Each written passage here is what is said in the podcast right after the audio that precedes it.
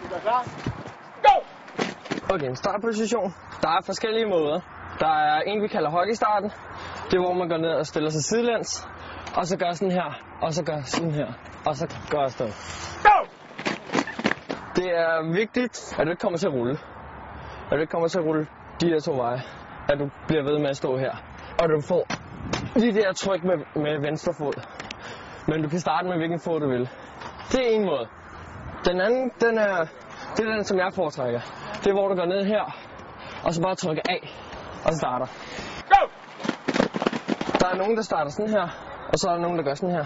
Det er op til en selv. Og så er det vigtigt, at du får trykket af med højre fod. Jeg kommer personligt hurtigt ud af starten end nummer to. Go! Den er bedre at bruge, når der er mange mennesker, fordi du ikke bruger så meget plads. Der er også en amerikansk start. Man går ned og gør sådan her, og så siger de, ready? Og så gør du bare det samme. Starter. Det bruger de ofte indendørs i USA. Derfor kommer navnet en amerikansk start. Go! Jeg kan også prøve at vise Tamtar-starten. Den glemte jeg lige at vise. Den er, tager også rigtig lang tid at lære. Det er, at du stiller den op i nærmest et V, så du står helt stabilt. Og så går du ned i knæene, og så træder du tilbage. Og så går du fremad, og så trykker du af.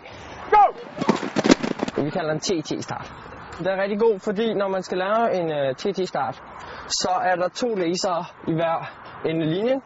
Hvis du kører ind over med skøjten eller med hånden, så uh, aktiveres tiden. Så det er en måde at få så meget fart på som overhovedet muligt, før du kommer over linjen. Go! Hvad er den sværeste? Det, det er timestarten.